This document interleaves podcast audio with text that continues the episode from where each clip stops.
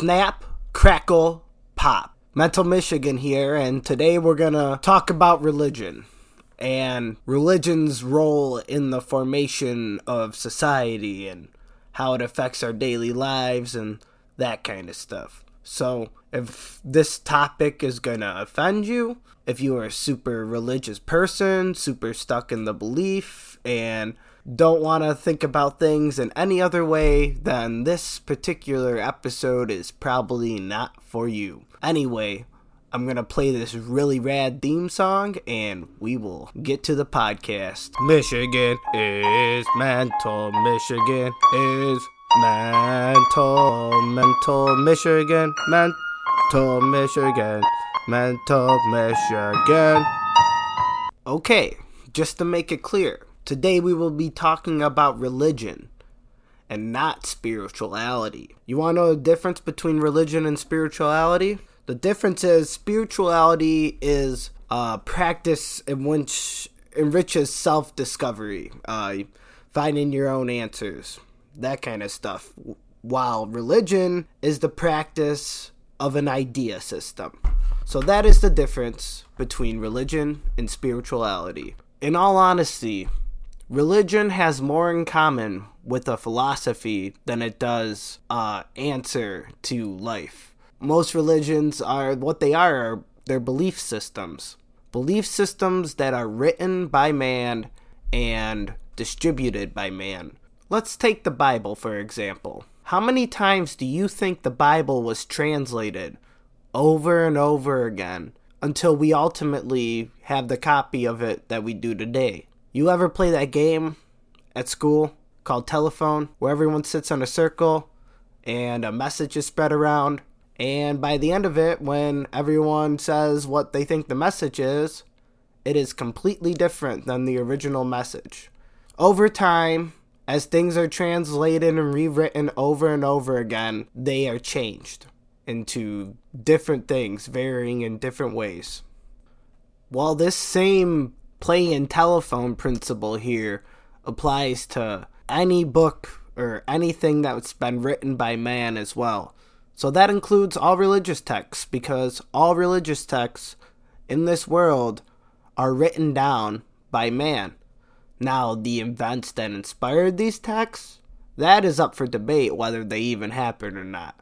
But the only thing we know in fact in this day and age is that those the like the Bible, the Quran, all these holy texts were written down by mankind. And so they are a product of mankind. And the belief systems that they propagate are that of mankind, for they are written by mankind. Now, the purpose of religion is to provide a moral structure for society mankind in its uh, bare nature is not born with a good moral structure or not a moral structure that is suitable for living in a population with one another. I mean, think about it. If you, as a child, well, I don't know your history or nothing like that, but hypothetically, if you, as a child, were not raised with um, morals and values and the do's and do nots that your parents or whoever raised you gave you, you probably would have grown up to be a savage.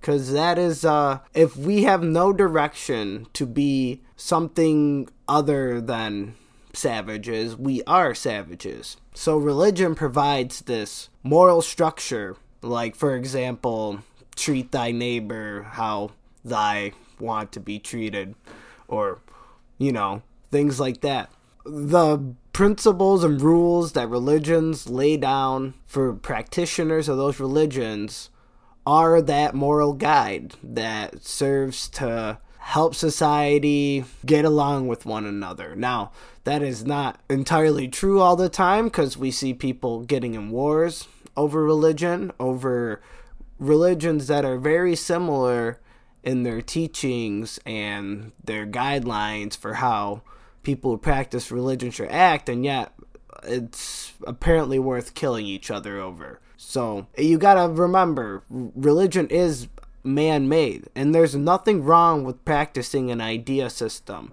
But it, it comes down to any other thing. Anything that's too extreme is too much. It's too bad it does too much harm. If you literally think that your religion or your idea system is the only right and superior to all, and that all should practice your particular idea system, you're just wrong.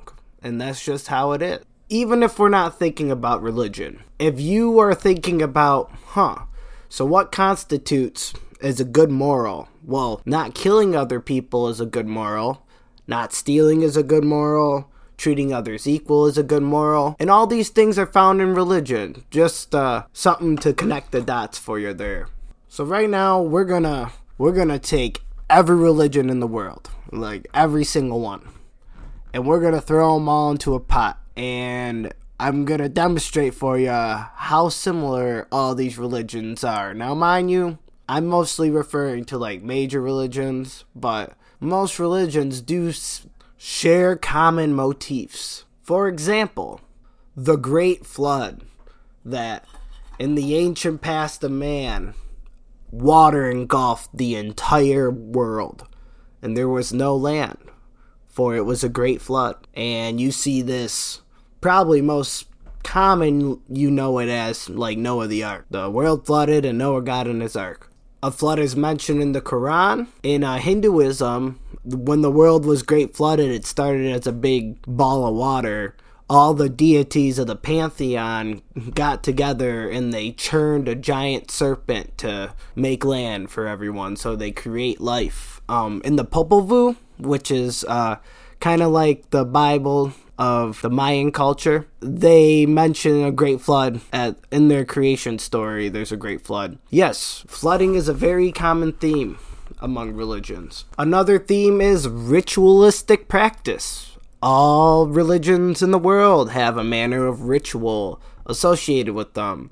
Going to church, praying, praying in a certain direction, um, sacrifices, sacrificing things to gods or deities or demons or whatever. All religions have rituals associated with them. I mean, prayer is a ritual, and that's the main method of worship. So every time you worship, you're performing a ritual, taking body of Christ is a ritual, meditating is a ritual, and on and on and on. Pretty much anything associated with practicing a religion is a ritual. Another common theme is that there is a higher power and there is a messenger or a prophet for that higher power. For example, Jesus for uh, Christianity and Muhammad for Islam and uh, for, uh, in Hinduistic religions their prophets tend to be incarnations, human incarnations or avatars of the gods themselves.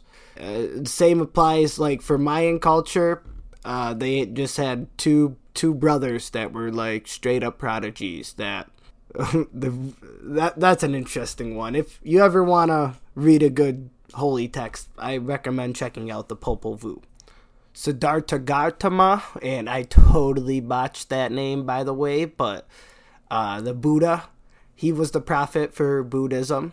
Although it should be noted that in Buddhism, like the higher they most uh, branches of Buddhism do accept like higher powers like gods or asuras, which are like demon versions of those gods, but the higher power in uh, Buddhism is enlightenment, or what what the human being can evolve their soul into.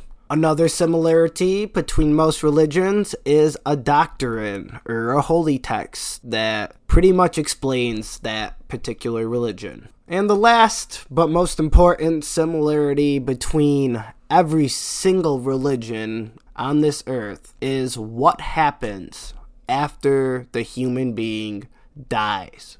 Uh, in Christianity, you go to heaven. Same for Islam, Judaism, and uh, religions like Hinduism and Buddhism. They believe in this thing called samsara, and you probably know that as internal reincarnation until you reach a point of enlightenment, in which case you escape that cycle of reincarnation. Not everyone But a lot of people in this world grew up practicing a certain religion, and odds are in favor that you probably still practice that same religion that you were raised on. And this is something I like to call a generational belief system. And it's how religions stay alive, why there's different different populations of people have different beliefs. And it has to all do with parents have a baby and that baby becomes a Christian or a Muslim or whatever. And this generational belief system really fuels this I am right mentality with religion and not just religion, uh,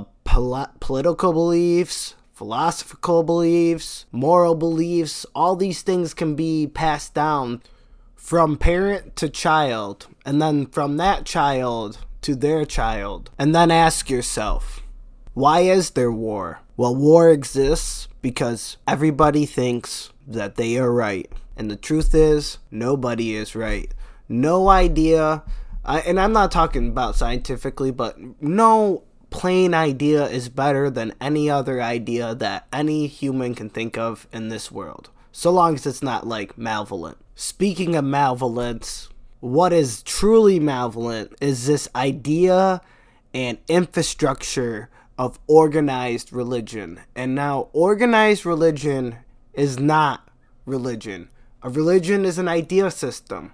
Organized religion is profiting off an idea system. You don't need to go to church to pray to God.